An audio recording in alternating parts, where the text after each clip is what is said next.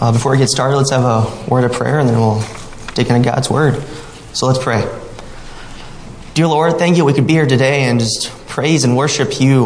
Lord, thank you that we all came out to get uh, today. And Lord, I pray that you give me the strength to speak the words of your word and give the audience the ability and the capacity to apprehend and to listen and to be encouraged by the words that are preached.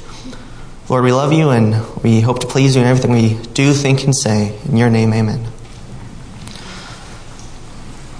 So the title is My Problems, God's Power. We'll be in Second Chronicles chapter 20, verses 1 to 30.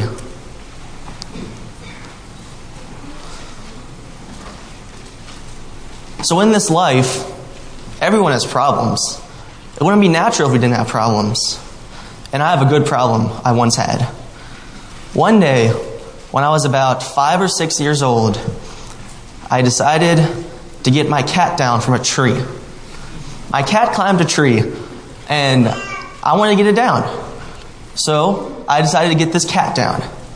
So I go up to the tree, start climbing up, and just as I'm about to grab this tail and rip it down, I fall. But the thing is, with this tree, it has a fork in the bottom of it.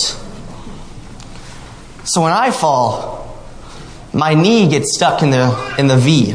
So my knee's bent in this V, and I just can't get out. I am helpless. I cannot get out. So I start yelling, and my mom comes, and she doesn't know what to do either. So we have to go get the pops.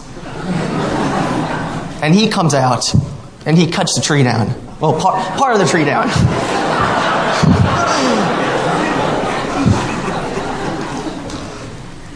and I'm free. But I mean, what was the problem there? I was stuck. I was helpless. I couldn't go anywhere. So now, let's open our Bibles and see what Jehoshaphat's problem was. So, point number one Jehoshaphat's problem. Jehoshaphat's problem. Verses 1 and 2. After this, the Moabites and Amorites, with some of the Menuhites, came to make war on Jehoshaphat. Some men came and told Jehoshaphat, A vast army is coming against you from Edom, from the other side of the sea. It is already in Hazar Tamar, that is, En Gedi. So, what do we see? There's a vast army coming. These three nations are coming together to make war on Jehoshaphat. So that means potential destruction. There's potential destruction here. So then we see that Jehoshaphat uh, has a proclamation. Point number two Jehoshaphat's proclamation. Verses 3 to 4. Alarmed, Jehoshaphat resolved to inquire of the Lord, and he proclaimed a fast for all of Judah. The people of Judah came together to seek help from the Lord.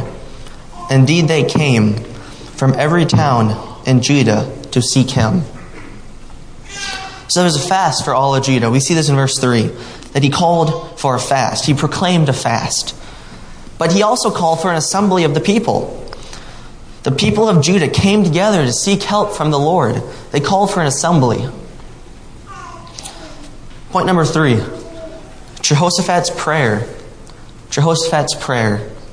We see this in verses 5 to 12. It says, Then Jehoshaphat stood up in the assembly of Judah and Jerusalem at the temple of the Lord in the front of the new courtyard and said, O Lord, God of our fathers, are you not the God who is in heaven? You rule over all the kingdoms of the nations. Power and might are in your hand, and no one can withstand you. O our God, do you not drive out the inhabitants of this land before the people Israel and give it forever to the descendants of Abraham, your friend? They have lived in it and have built in it a sanctuary for your name, saying, If whether the word or judgment or plague or famine, we will stand in your presence before this temple that bears your name, and will cry out to you in our distress, and you will hear us and save us. But now, here are men from Ammon, Moab, and Mount Seir, whose territory you would not allow Israel to invade and they came from Egypt. So they turned away and did not destroy them. See how they were repaying us by coming to drive us out of the possession you gave us as an inheritance. O our God, will you not judge them? For we have no power to face this vast army that is attacking us. We do not know what to do, but our eyes are upon you. So they acknowledge God's power in the beginning of this prayer. They acknowledge God's power. It says, O Lord, God of our fathers, are you not the God who is in heaven? You rule over all the kingdoms of the nations. Power and might are in your hands. Power and might. So they acknowledge God's power. They acknowledge past victories.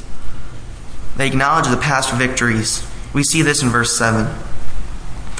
O our God, did you not drive out the inhabitants of this land before your people Israel? and give it forever to the descendants of Abraham, your friend. So you see, they acknowledge the past victories. They said that they drove out the inhabitants that once lived here. They acknowledge God's presence. They acknowledge God's presence. Verse 9. If calamity comes upon us, whether the word or judgment or plague or famine, we will stand in your presence before this temple that bears your name so they acknowledge God's presence. They're saying that He is here. That's why they're standing in front of this temple. He is in this temple, and they're acknowledging His presence. They acknowledge the present need. They acknowledge their present need. Verses 10 and 11. But now, here are men from Ammon, Moab, and Mount Seir, whose territory you would not allow Israel to invade when they came from Egypt. So they turned away and did not destroy them. See how they are repaying us by coming to drive us out of the possession you gave us as an inheritance. So they acknowledge the present need. These armies are coming to destroy them, coming to annihilate them. That's their need. So they're asking God to deliver them. They acknowledge they have no power. They're weak. They're powerless. They have no power. Verse 12 O our God, will you not judge them? For we have no power to face this vast army. They're weak. They don't know what to do. They're helpless. This vast army is coming, but they don't know what to do. They acknowledge the need for protection. They acknowledge the need for protection. Verse 12. For we have no power to face this vast army that is attacking us. We do not know what to do, but our eyes are upon you. So they are acknowledging that they need protection. They're asking God to save them. Point number four Jahaziel's prophecy. Jahaziel's prophecy. Verses 14 to 17. Then the Spirit of the Lord came upon Jahaziel, son of Zechariah, the son of Benaniah, son of Jeiel, the son of Mattaniah, a Levite and descendant of Asaph. As he stood in the assembly, he said, Listen, King Jehoshaphat, and all who live in Judah and Jerusalem. This is what the Lord says to you. Do not be afraid or discouraged because of this vast army, for the battle is not yours, but God's. Tomorrow, march down against them. They will be climbing up by the pass of Ziz, and you will find them at the end of the gorge in the desert of Jeruel. You will not have to fight this battle Take up your position, stand firm, and see the deliverance the Lord will give you. O Judah and Jerusalem, do not be afraid, do not be discouraged. Go out to face them tomorrow, and the Lord will be with you. God answers Jehoshaphat's prayer through Jahaziel. Jahaziel is a prophet, and he tells them that they will not be destroyed. He says, Go out to meet them, but don't fight this battle. This battle has already been won. God will win this battle for you. Point five Judah's praise. Judah's praise. Verses 18 to 22. Then Jehoshaphat bowed with his face to the ground, and all the people of Judah and Jerusalem fell down in worship before the Lord. Then some Levites from the Korthonites and Korathonites stood up and praised the Lord, the God of Israel, with a very loud voice. Early in the morning, they left for the desert of Tekoa. As they set out, Jehoshaphat stood and said, Listen to me, Judah and people of Jerusalem. Have faith in the Lord your God, and you will be upheld. Have faith in his prophets, and you will be successful. After consulting the people, Jehoshaphat appointed men to sing to the Lord and to praise him for the splendor of his holiness, as they went down at the head of the army, saying, Give thanks to the Lord, for his love endures forever. As they began to sing and praise, the Lord set ambushes against the men of Ammon, Moab, and Mount Seir, who were invading Judah, and they were defeated. So you see that they praised God before they before this victory even happened. Jehoshaphat appointed men to sing, to praise God, to acknowledge his presence and his power. But they weren't even done yet. The army, it's still there. They still have potential destruction. But what do they do? They praise God. They praise him. Bef- uh, he, they praise him before he delivers them. They also believe God's word through a prophet. The prophet being Jahaziel. Point number six. It's a vast army is coming. 22 to 24. As they began to sing and praise, the Lord sent ambushes against the men of Moab and Mount Moab and Mount Seir who were invading Judah, and they were defeated. The men of Ammon and Moab rose up against the men from Mount Seir to destroy and annihilate them. After they finished slaughtering the men from Seir, they helped to destroy one another. When the men of Judah came to the place that overlooks the desert and looked toward the vast army, they saw only dead bodies lying on the ground. No one, no, not no one, had escaped.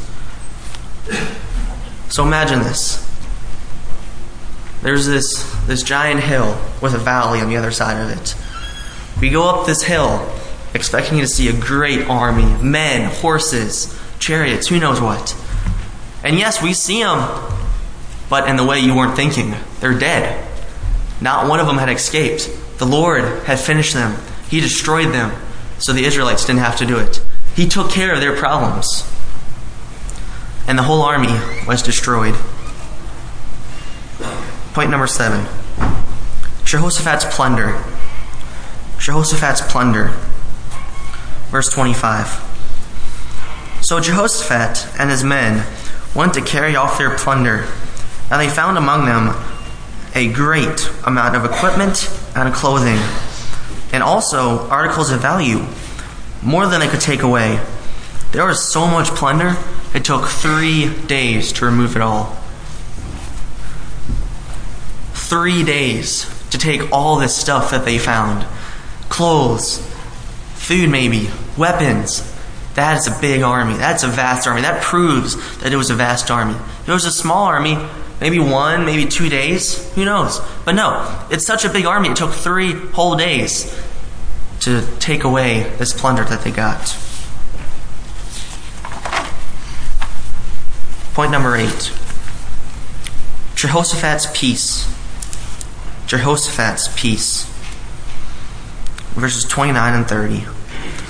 The fear of God came upon all the kingdom of the countries when they heard how the Lord had fought against the enemies of Israel. And the kingdom of Jehoshaphat was at peace, for his God had given him rest on every side. God gave them peace from their enemies.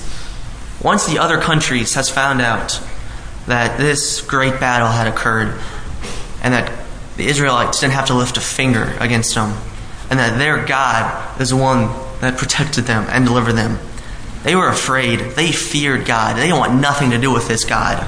They want nothing to do with this nation, so they left them alone. There is peace in this time. So, what do you get from this? One, we need to refuse panic in times of trouble.